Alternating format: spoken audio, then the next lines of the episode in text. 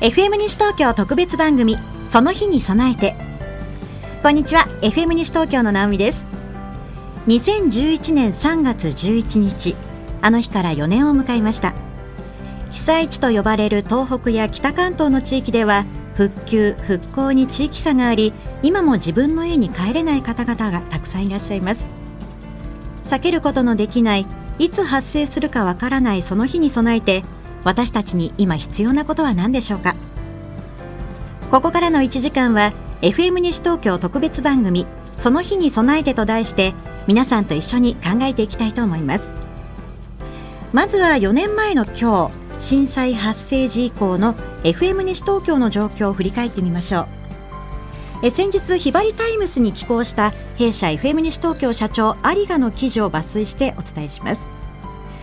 2011年3月11日地震発生の時 FM 西東京は録音放送の時間でしたが揺れている中スタッフがスタジオに飛び込みすぐに生放送に切り替えて状況を放送しました。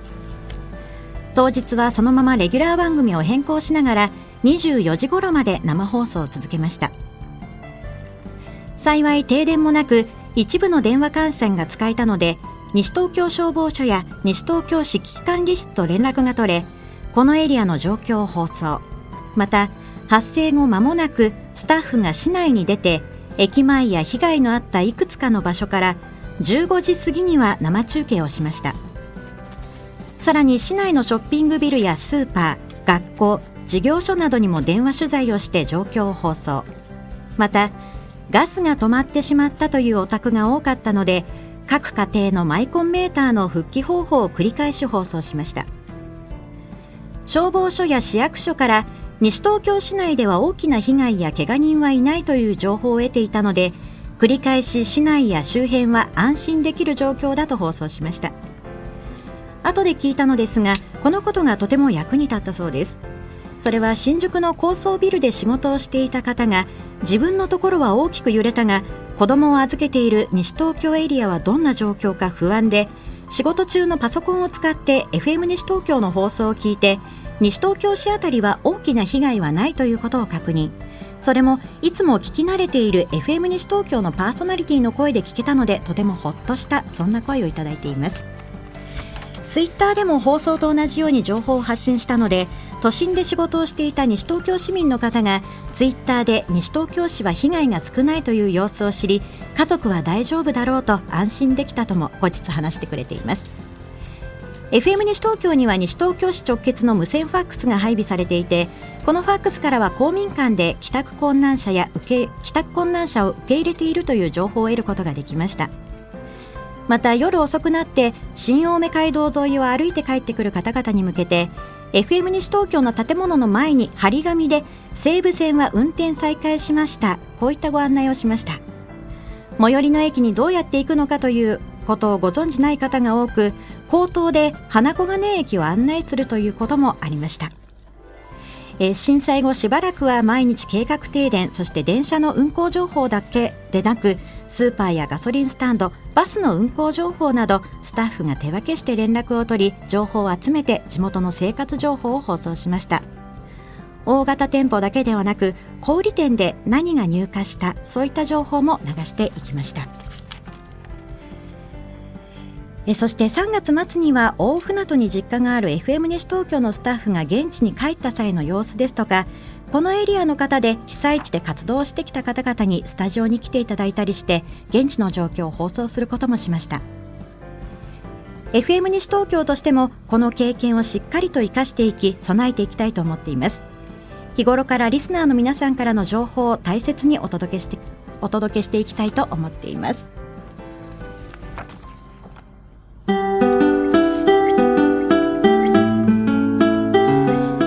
それでは今日のゲストお二方まずはご紹介していきます。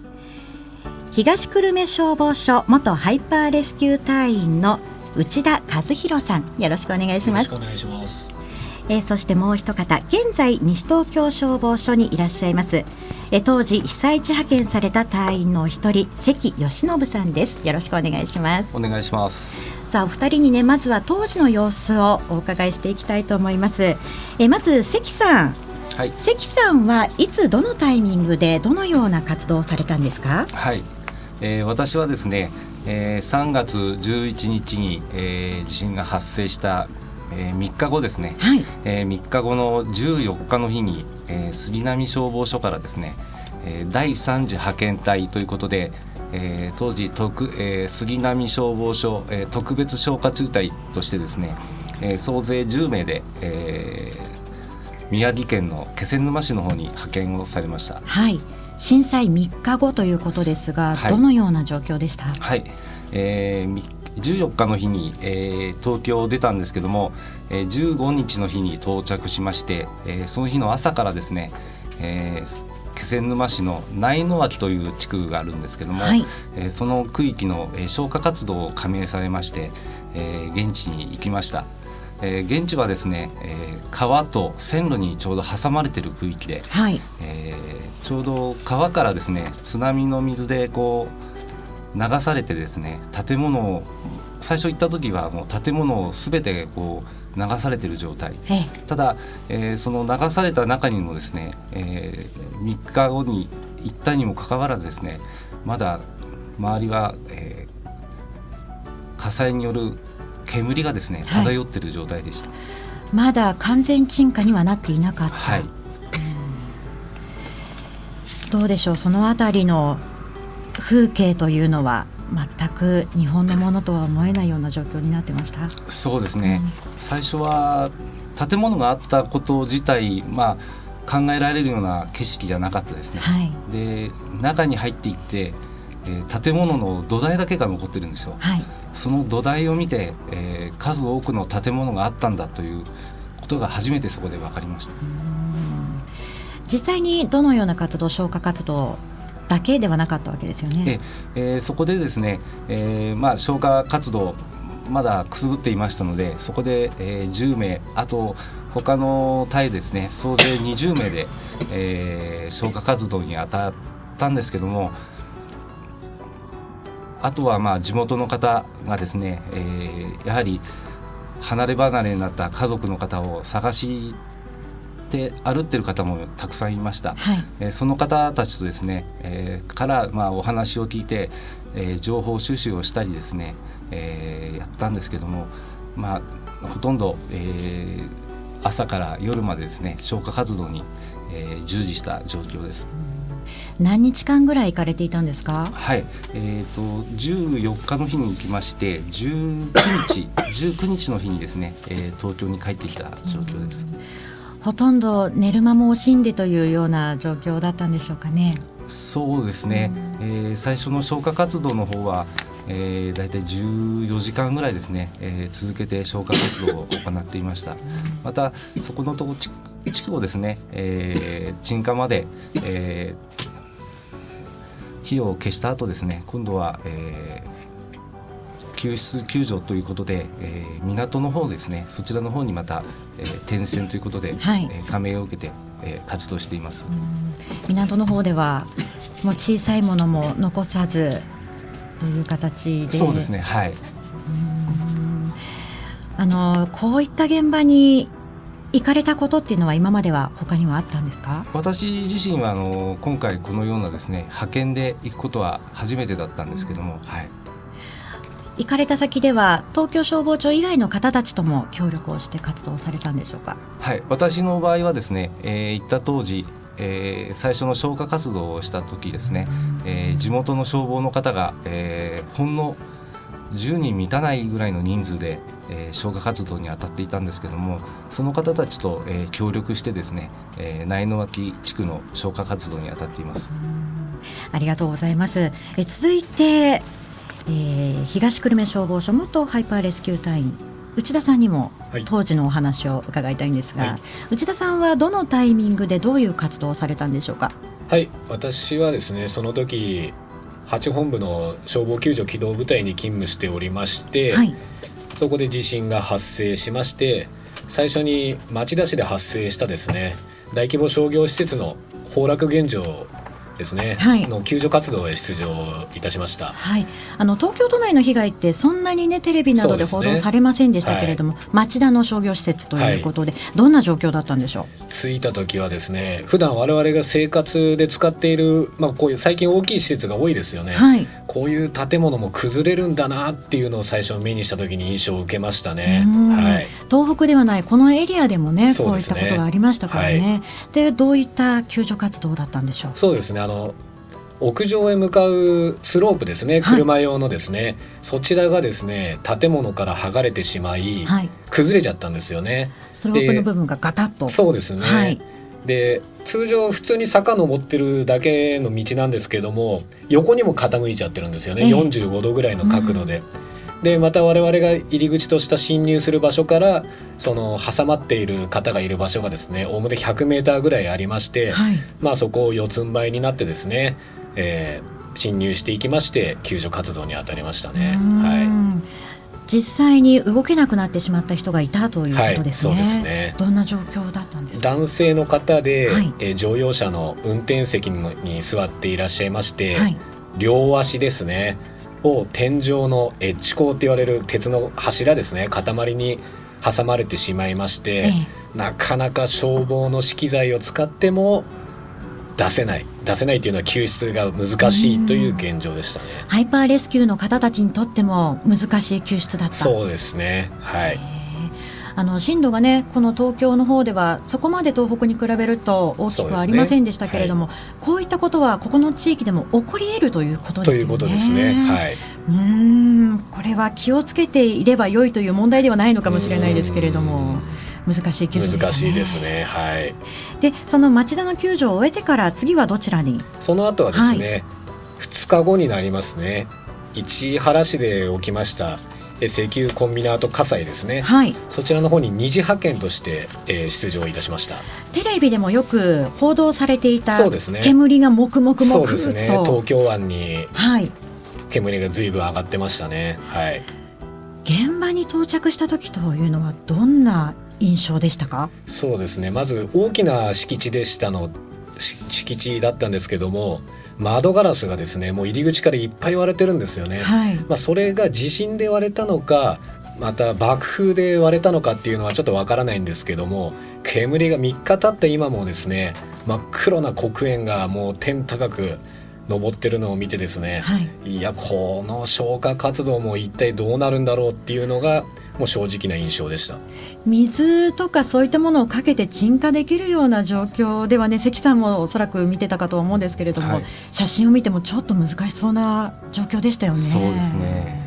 それは実際にどんな形で鎮火に向かったんでしょうか、ね、やはりあれだけの炎が出ていますと近づくことが人間の体で近づくことは難しいので、はい、無人走行放水車というのがありましてそちらにですねホースをつないで海水をですねその燃えてるところに対して放水するような活動をしました。人間が近づけないエリアまで車の方を動かすと、はい、そう、ね、そういうことです。リモコンで操作して、はい、はい、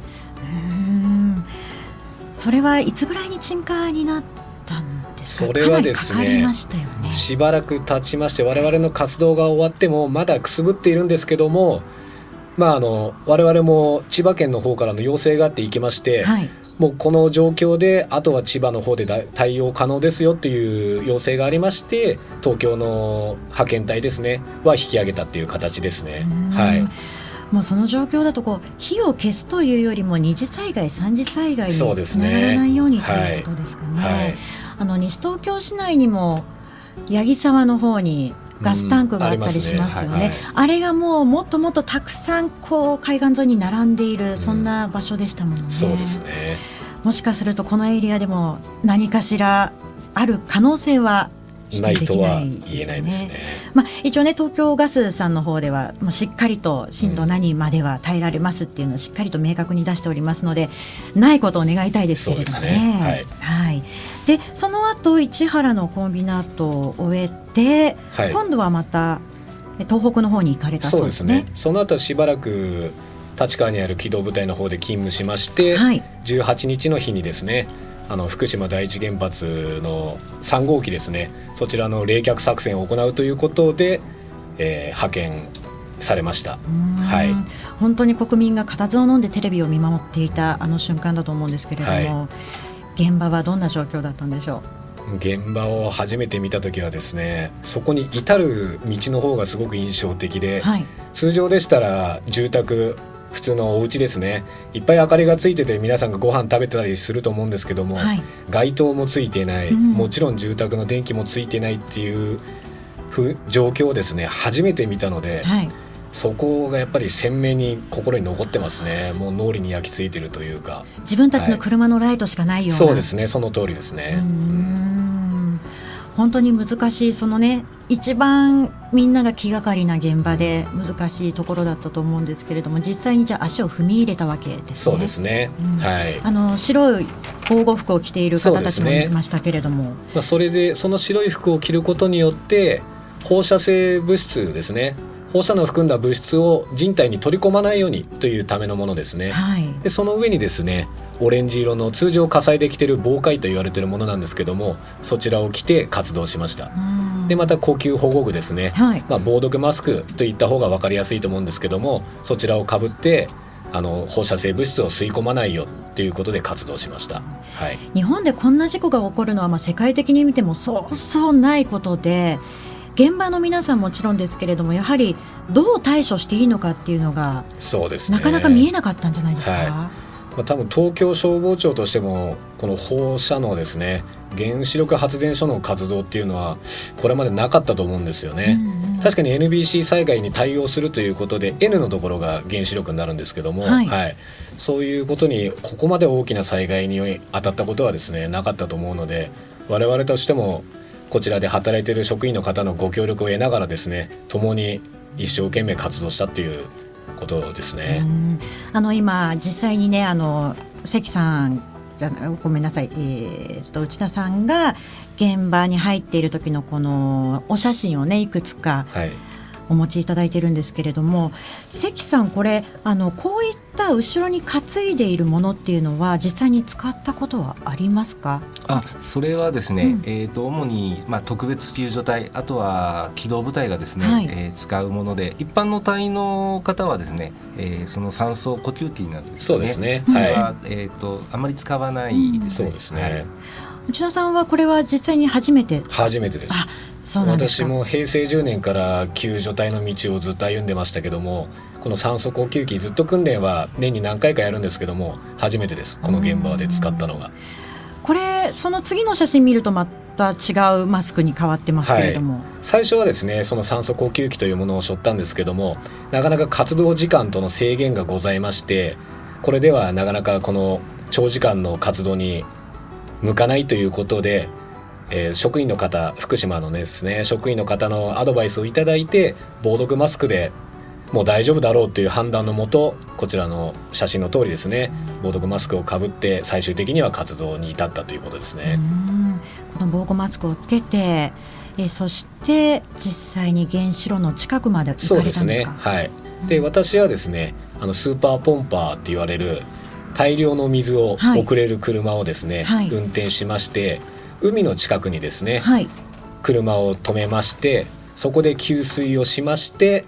実際に原子炉に水を出した車に対して水を送った任務ですね、送るための任務をしました。はい。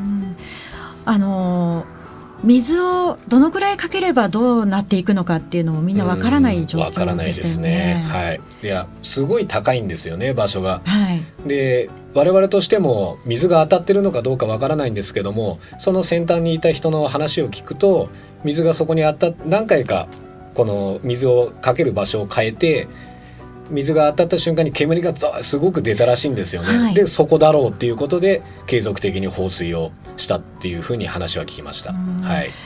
本当にわからない中での作業っていうのはそうですね心理的な負担も皆さん大きかったんじゃないですか？そうですねただなんていうんですかねもう自分たちはもう命令があれば必ず実行してやり遂げるっていうのがやはり任務で消防の任務でありますのでまあそこの恐怖とかそういうところはもう飲み込んでそうですね活動に当たったっていうのがみんなの心境じゃないのかなと思います、うん、はい、ご家族の皆さんはでも本当に心配されたんじゃないですか？そうですね。まあ、うちの妻もかなり心配はしてましたね、うん、本当に行くのかみたいな、はい、まあやっつけてやるって言って行ってきましたけど、はい、心強いですね、はい、あの関さんなんかもねもしご自身の後輩だったりとかがそういった現場に行かなきゃいけない送り出さなきゃいけないと思うと、はい、また難しい立場になりますよね。そうですね、まあでも自分が経験してあのことをですねあのその後輩また若い人たちにですね伝えて、まあ、いざという時には、えー、みんなが活動できるようにですね、えー、していきたいとは考えています。あの福島のねその原発に関してはまだまだどうなっていくのかわからない。どうしていきたいのかもわからないっていうなるところがありますけれども、ね、実際に現場に行かれた内田さんは今の状況っていうのをどのようにご覧になってますか、まあ、私の一個人の意見ですよね、うん、まあ、もう本当に誰もがそう思ってると思うんですけどももう1分1秒早くですね。収束していただければ幸い,、幸いだと思いますし現場で働いてる方いっぱいいらっしゃいますよね、はい、そういう方々がですね。まあ、事故がないように、まあ、事故がないっていうのも難しいのかもしれないですけどこれ以上のなんていうんですかね被害がないことをもうただただ願うのみです。はい、本当ですね。さあではここで一曲お届けしていきましょう。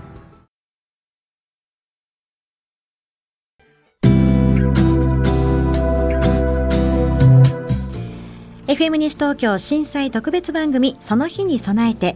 今日は東久留米消防署元ハイパーレスキュー隊員の内田和弘さんそして現在西東京消防署にいらっしゃいます被災地派遣された隊員の方関義信さんお二人をお迎えして当時の様子などお話を伺っています。え現在ですね私の目の前に送水車と書かれているえー、赤いね消防の車両の写真があるんですけれどもこれ実際に内田さんがそうですね。現場で運転していった車ですね、うん、はい。この車を海岸の方に。そうですね。海岸のところまでですね。それを運転していきましてこの車はですねすごいいっぱいたくさんの水を吸うための車なんですよ、はい、でその水をですねあの実際に原子炉の隣で放水した車に送ったっていう形ですね、うん。はい、水を送るためのそうですね。海水を吸って、すごい太いこんくらいのホース直径3 0センチぐらいのホースで、はい、はい、大量の水を送るっていう形ですね。通常の火災では使わないホースです。そうなんですね、はい、でそれをもう少し近くのところの車なりに水を送って、ね。はい、でまあ、最前線の車にこう届けていく、ね、はいその最前線の車もちょっとね今少し写真が出ているんですけれども、ねはい、こちら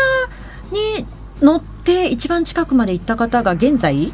あ今西東京にですね。西東京消防署。消防署の方に来ました、はい、はい、その方とじゃあ内田さんは一緒にお仕事、はい、現場で、ね、はいしました。どんな方だったんですか？いやもうなんです気さくでですね、うん、男気あふれたい。い男だと思います。はい、はい、今若干女性の方からうんって笑いがありましたけれども、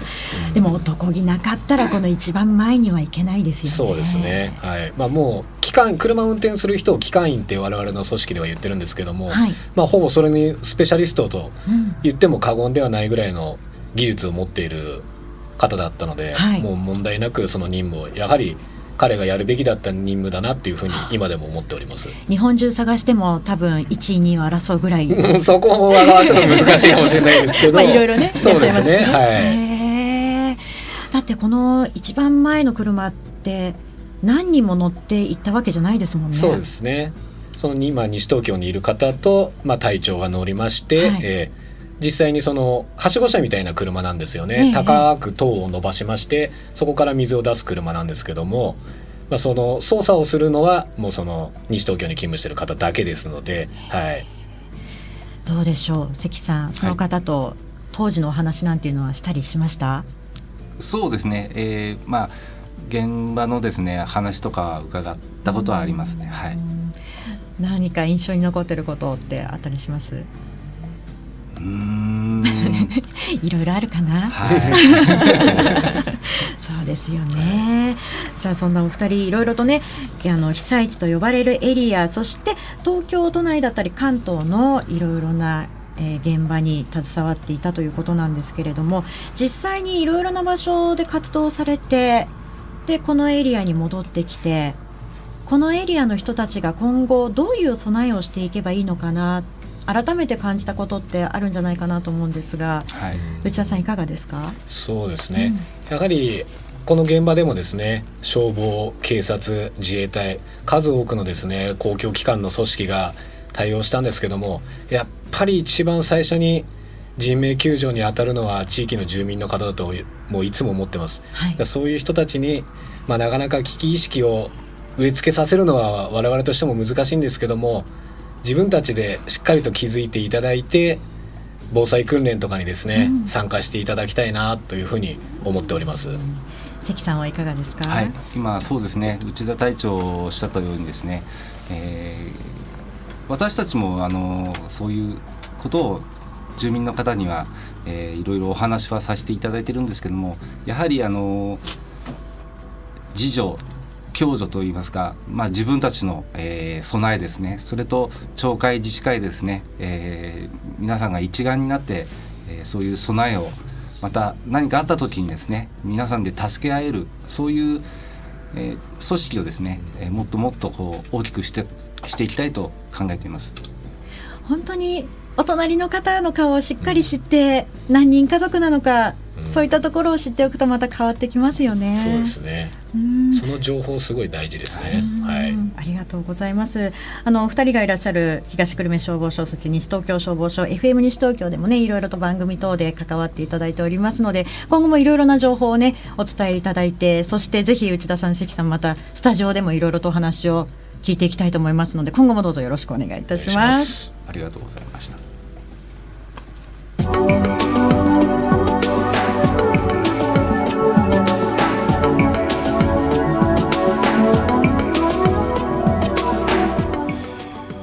FM 西東京震災特別番組その日に備えてえ続いてはですねこの後2時47分頃からぜひねリスナーの皆さんにも訓練に参加していただきたいと思いますえどんな訓練なのか少しご紹介していきましょう東久留米消防署の前川奈穂子さんにもスタジオにお越しいただきました前川さんよろしくお願いしますよろしくお願いしますまずこの後2時47分頃から行う訓練どんなものなのか教えてくださいはい皆さん防災訓練というと大きな公園に皆さん一度に土曜日日曜日の昼間集まってそれから煙体験ですとかそれから初期消火訓練そういった大掛かりな訓練を想像されるかと思うんですけれども、はい、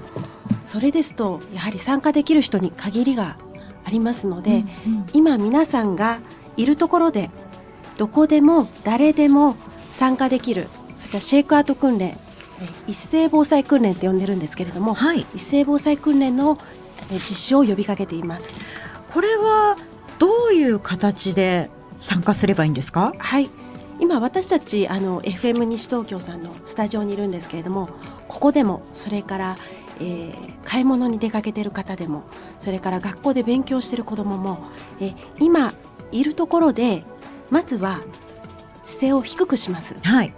それから頭を守ります。守る、はい、はい、それからそのままじっと動かない、うんうん、この3つの動作を今皆さんがいるところでやることができるので、えー、簡単に誰でもできるんですよね。本当にね、お家の中どこに隠れればいいのかっていうのを改めて感じられるような訓練でもありますね。そうですね。うん、そして外にいる場合、例えばこれ車でカーラジオで聞いてくださっている方も、地震が起きた時に車を運転している時どうすればいいのか考えてもらうことにもつながるってことですかね。わ、ね、かりました。これは東久留米市で現在行われているんですか？そうですねあのもともとアメリカで、えー、発信したそういった訓練なんですけれども、はい、まあ、東久留米市でもやはり防災訓練に参加したことないという方が非常に多くてですね東京消防庁管内でもやはり6割近くの方が訓練に参加したことがないとい。うことで、はい、どうしたら皆さんに訓練をしていただけるか。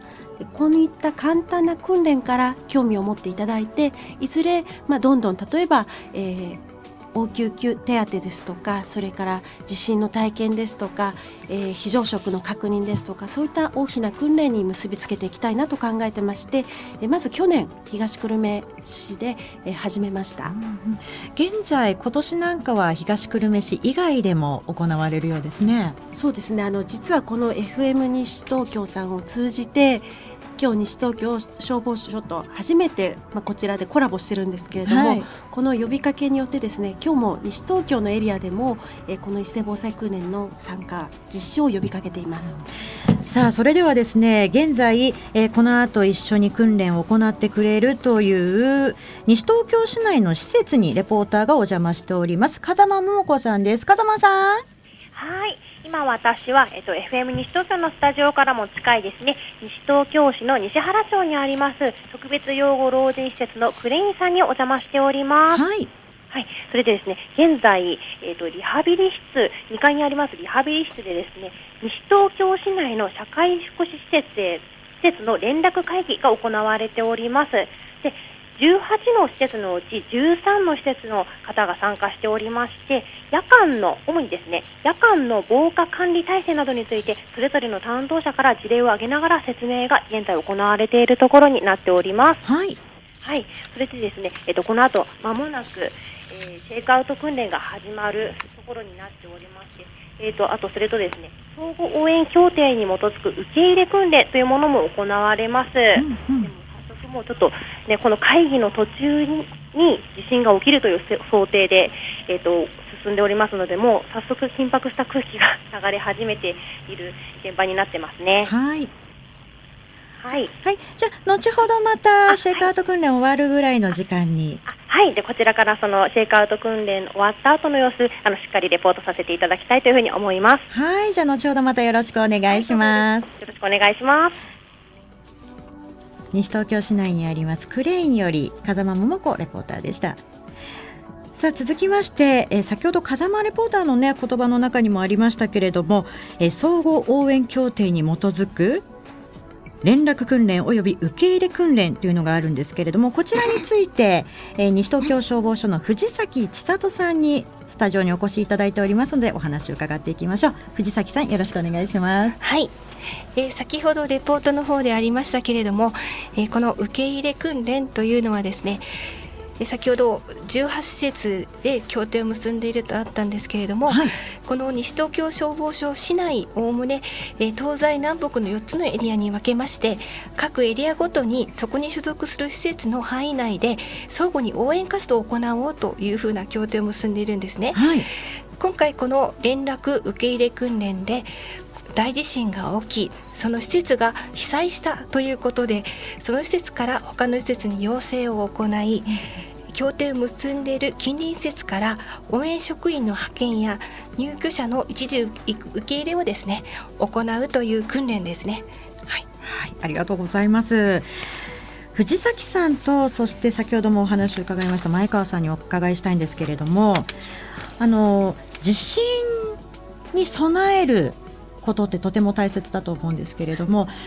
今の段階で市民の皆さんにやっておいてもらいたいこととかありましたら教えてください。はい、そうですね。いっぱいあるんですけれども、はい、はい、まず一番皆さんにとりあえずやっていただきたいのが家具の転倒落下移動防止、はい、こちらをですねやっていただきたいんです。と言いますのもあの東日本大震災におきましてもえー、地震で家具が倒れてきたり落ちてきたりして怪我をされた方が非常に多かったんですね。ですのでまず皆さんに、えー、やっていただきたいのはまずその家具をですね固定をしていただきたい、はい、はい、まあ、固定をする方法にもいろいろあるんですけれども一番効果があるのは L 字金具で壁に直接、えー、取り付けるというものなんですがやはり賃貸の住宅などだと、ちょっとという方が多い,、ね、多いと思うんですよ。うん、それであの、えー、皆さんにあの壁も家具も傷つけないでやる方法としてはですね、えー、突っ張り棒ってありますよね、はい、はい、突っ張り棒とあと、えー、家具の下に斜めのこう板を差し入れましてその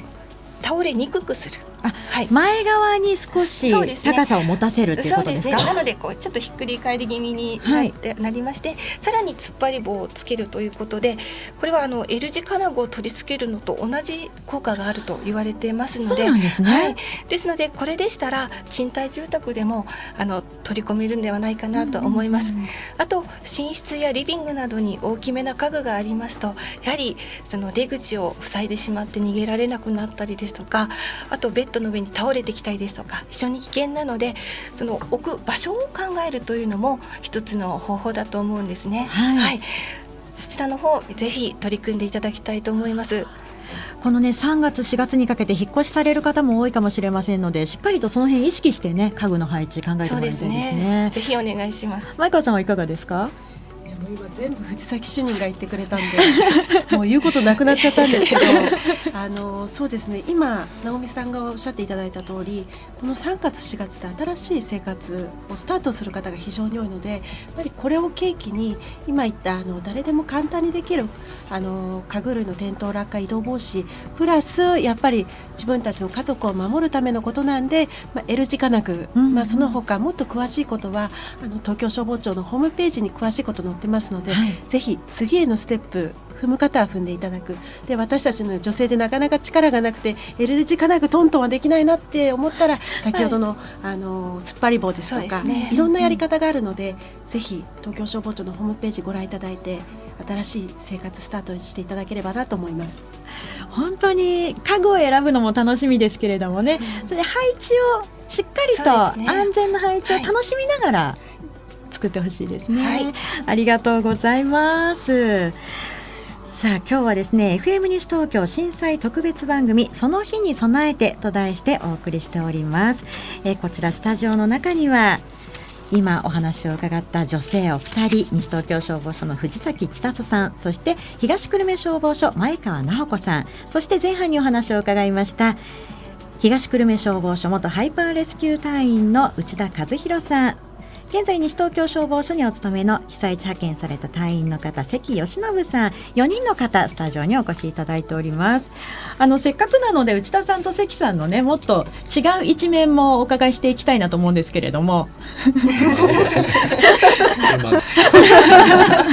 あの今ね本当に震災のお話ということでねしっかりとしたお話を伺ってまいりましたけれども実はお二人ともあのこのねラジオの音声聞いてくださってる方ちょっとこわもてなのかなって思ってる方が多いかもしれないんですけれどもすごく優しそうな笑顔のお二人だったりするんですよね。のはずなんですけど、私はなぜか勘違いされることが非常に多くてですね。内田さん、はい。はい、どんなふうに勘違いされます？いやもうなんかもうあいつやばいぞみたいな、言われたりするんですけどすごく心外です。今前川さんの方から勘違いっていうハテナなコメントも入りましたけれども、はい、そんなあの内田さんなんですけれども先ほどねこう自己紹介カードっていうのをいただいたんですけれども好きな音楽好きな歌手っていう欄にね しっかりと記入していただいてるんですけれども。どんな方がお好きなんですかそうですね。男性アーティストではやはり A ちゃん矢沢永吉が一番かっこいいなと思います。熱い感じがいいんですか？そうですね。生き様が好きです。はい生き様、はい、その割には女性はなんか本当にアイドルチックな。そうですね。初恋は小泉京子さんで、そして現在は？現在は大島優子さんで、呼び捨てにはさせません、大島優子さんで、はい、いや関さんいかがですか？こんな内田さんの一面は。はい頼りになるタイプ ありがとうございます。そんなね関さんのね自己紹介カードもちょっと今ね拝見させていただいてるんですけれども、まあ、好きな音楽とかほとんどね書いてくれてませんね。すみません。ダメですよちゃんと。でね元気のもとっていうのがこちらねあの内田さんも同じようなこと書かれてますけれども家族ということで、はい、お子さんうちは2人とももう就職したんですけども。そうなんですね、はい、でまあ就職してまだ23年なんでね。あのその仕事先の話をして、まあ、自分たちが失敗したっていうのをですね話しながらも楽しそうにやってるのが私の今の楽し話をするのが楽しみですかね。なんかいきなりお父さんの今お顔になりましたね。ね趣味特技のところにはジョギングということで、これは体力やっぱりつけとかないとっていう感じなんですか？まあそれもあるんですけども、はい、まああのマラソン大会とか好きなんで、えそれでよく走ってます。フルマラソン。フルマラソンはですね、まあ今までに2回ぐらいしか出たことないんですけど、2回出場された。はい完走されました？完走はしてます、はい、すごいっていうね 言葉も今出ましたけれども。藤崎さんから見て関さんっていうのはどんな方ですか？いやもう西東京消防署に来たのが昨一昨年の10月なんですけどもあの初めて会った時からですね。あかっこいい方だなと思って。ありがとうございます いやでも本当にね西東京消防署そして東久留米消防署あの署員の方々とこう接する機会が私も多いんですけれども素敵な方多いですよね。今日も実際に内田さんはオレンジの制服で。で、ね、関さんの方は、え紺色って言っていいのかな？はい、はい、こういった、ね、制服ですけれども。違う制服そしてワッペンもちょっと違ったりとかするんですね。そうですね、うん、この青いのは消防署の救助隊のワッペンですね。はいで今日ちょっと現場行った時のものなんですけどもこちらハイパーレスキューの時の金色のものですね。はい。ハイパーレスキューのっていうのは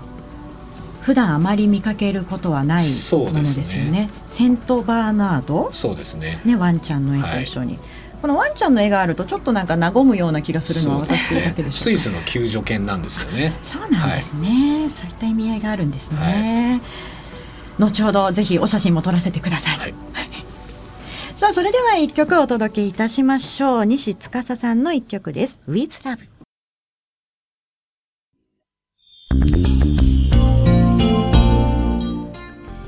FM 西東京震災特別番組その日に備えて。あの日のこと思い出している方もたくさんいらっしゃると思います。この先万が一の時に備えてですねえここからはシェイクアウト訓練を行っていきます。室内の方は大きな家具やガラスを避けるようにしてください。外にいらっしゃる方はブロック塀や瓦が落ちてくる心配があります。そういった場所を避けて安全なところへの避難をお願いいたします。それではシェイクアウト訓練地震訓練です。ぜひリスナーの皆さんも一緒にお願いいたします。地震訓練です。安全なところに避難してください。訓練です。安全なところに避難するようにしてください。ドロップまず低く。10秒経過しました。頭を低くそしてカバー頭を守りましょう。頭を守ってください。20秒経過しました。ホールドオン。動かないでそこで待ちましょう。しっかりと安全な場所で待ちましょう。30秒経過いたしました。リスナーの皆さんいかがでしょうか？30秒長いと思いましたか？短いと思いましたか？え現在スタジオの中でも皆さんこのシェイクアウト訓練を実施してくれています。さあそれではえ実際にこのシェイクアウト訓練行ってくれているという現場につないでみましょう。風間桃子レポーターです。風間さん。はい。えーと私再びですね、えー西東京市の西原町にあります特別養護老人施設のクレインさんにお邪魔しております、はい、でこちらクレインさんでもですねたった今シェイクアウト訓練が終わったところになっておりますそしてですね、えっと、皆さん、え大変緊迫した空気で机の下に、え潜っていただい、潜ってですね、で今はあの訓練が終わったのでご着席いただいているという状況なんですけれども、はい、ただいまですね、建物の被害状況ですとか、人的被害状況の確認を行っております。また、今回こちらクレインさんで行われている訓練はでは、訓練ではですね、え棚や物が散らばっていて、えっ、と、建物が一部損壊しているという想定上なんですが、怪我人などは、えー、ないという想定で行われております。はい。はい。で、この後ですね、施設の方が、えっ、ー、と、電話、電話をかけます。あ、ただいま、えっ、ー、と、ちょっと、なんか後ろ聞こえてきました、ね、はい、そうですね。はい、今ちょっと、えー、放送が流れてますので、ちょっとこちらの音声お聞きください。どうかな？聞こえるかな？あ、ごめんなさい。ちょっと、今ですね、うん、失礼いたしました。えっと、施設の、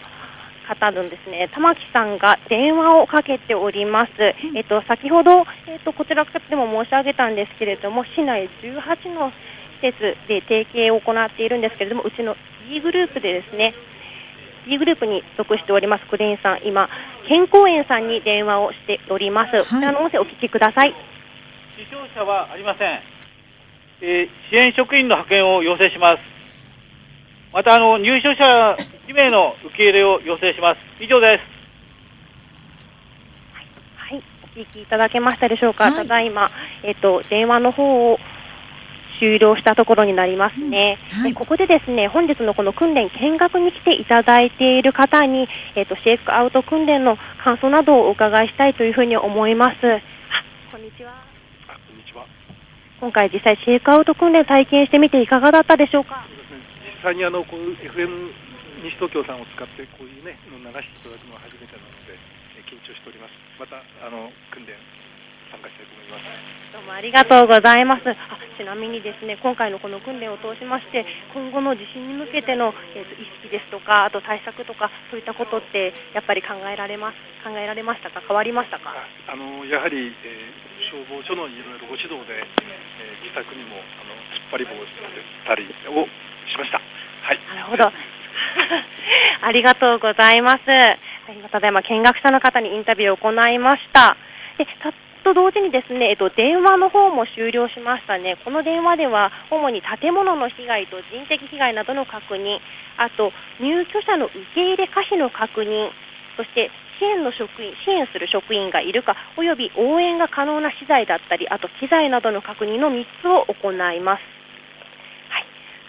してです、この後はですね、えっと、同じ特別養護老人施設のグリーンロードさんが、クレインさんからの入居者の1人受け入れが可能という想定でですね、実際にクレインから車椅子でグリーンロードさんまで移動訓練というものを行います。はい。はい、そういった想定で、えっと、今回の訓練が終了するといった形になっておりますね。はい。はい。今、引き続き電話の方が、え続いているんですけれども大変現場が緊迫した空気になっていますやはり、えっと、311の震災があってから皆さんの震災へのこう気持ちが高まってさらに意識が高まってもう二度とああいうふうなことがああいう被害が起きないようにしていこうという意識の高まりを感じることができる現場になっております。はい、風間さん、はい、ありがとうございました。はい、以上です。ありがとうございました。はい、ありがとうございました。実際にリスナーの皆さんもシェイクアウト訓練やってくれたという方どのくらいいらっしゃるんでしょうか？え最後にですねえ前川さんそして藤崎さんにですねこのシェイクアウト訓練、ままず何が大事なのかっていうのを少しお話説明していただいていいですか、はい、えっとですね東京消防庁管内で、えー、世論調査アンケート市民の方にとってみたところ、はい、まだやはり、えー、地震だっていうふうに自信を感じたら皆さん火を消すっていう方が3割近くいらっしゃるんですね。一昔前はまず火を消せっていうふうに言われましたものね、えー、まず火を消せではなくてまず身の安全という意識に変えていただいて、はい、えー、頭を先ほど隠してじっと動かないってなってましたけれどもああいったものっていうのはやはり訓練してないととっさの時には出ないんです。はいえこういった一斉防災訓練のように簡単にできる訓練ありますのでこの3.1114時46分に限らず皆さん事業所それから町の方それから家族の中でですねぜひ一斉防災訓練からまず始めていただいてえそれからいろんな先ほどの家具類の転倒落下移動対策えそれから非常食の備えですとかそういったものにつなげていただければと思います。はい、いかがですか藤崎さん そうですね。やはりその身の安全というか第一なんですけれどもそのえー、机の下だからといって全て安全というわけではないと思うんですね、はい、例えば台所で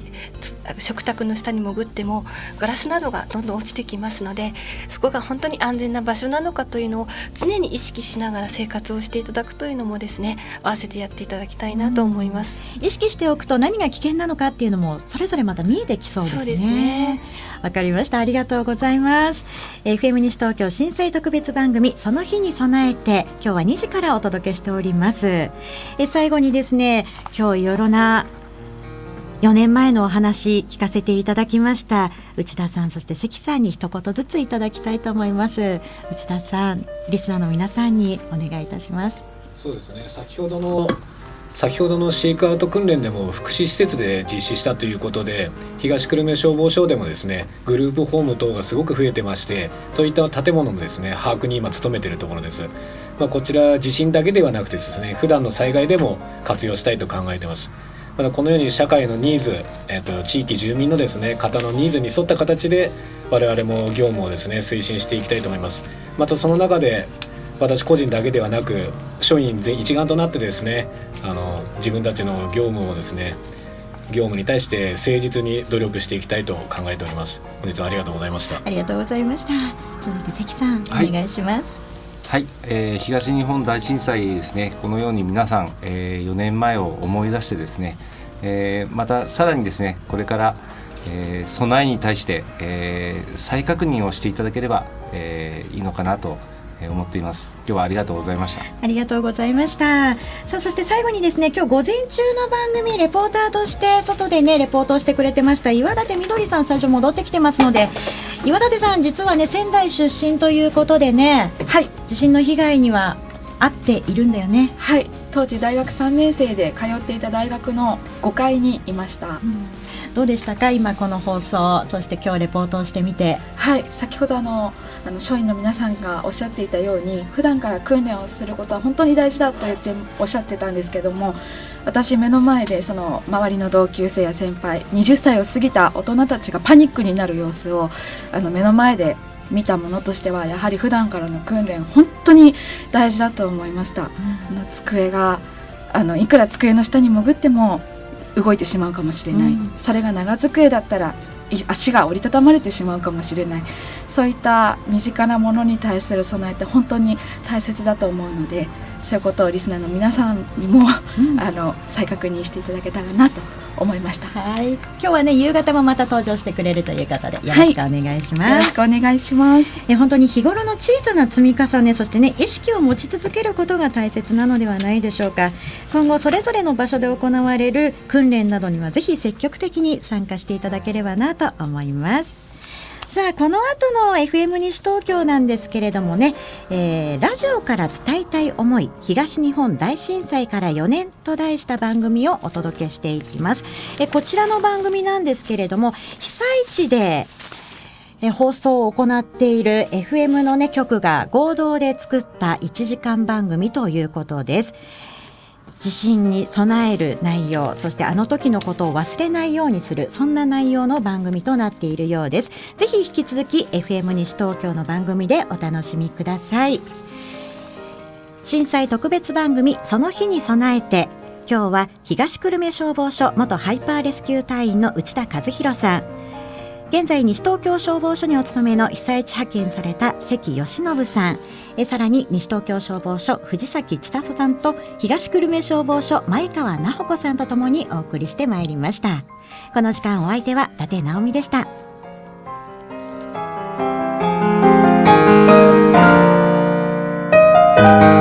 「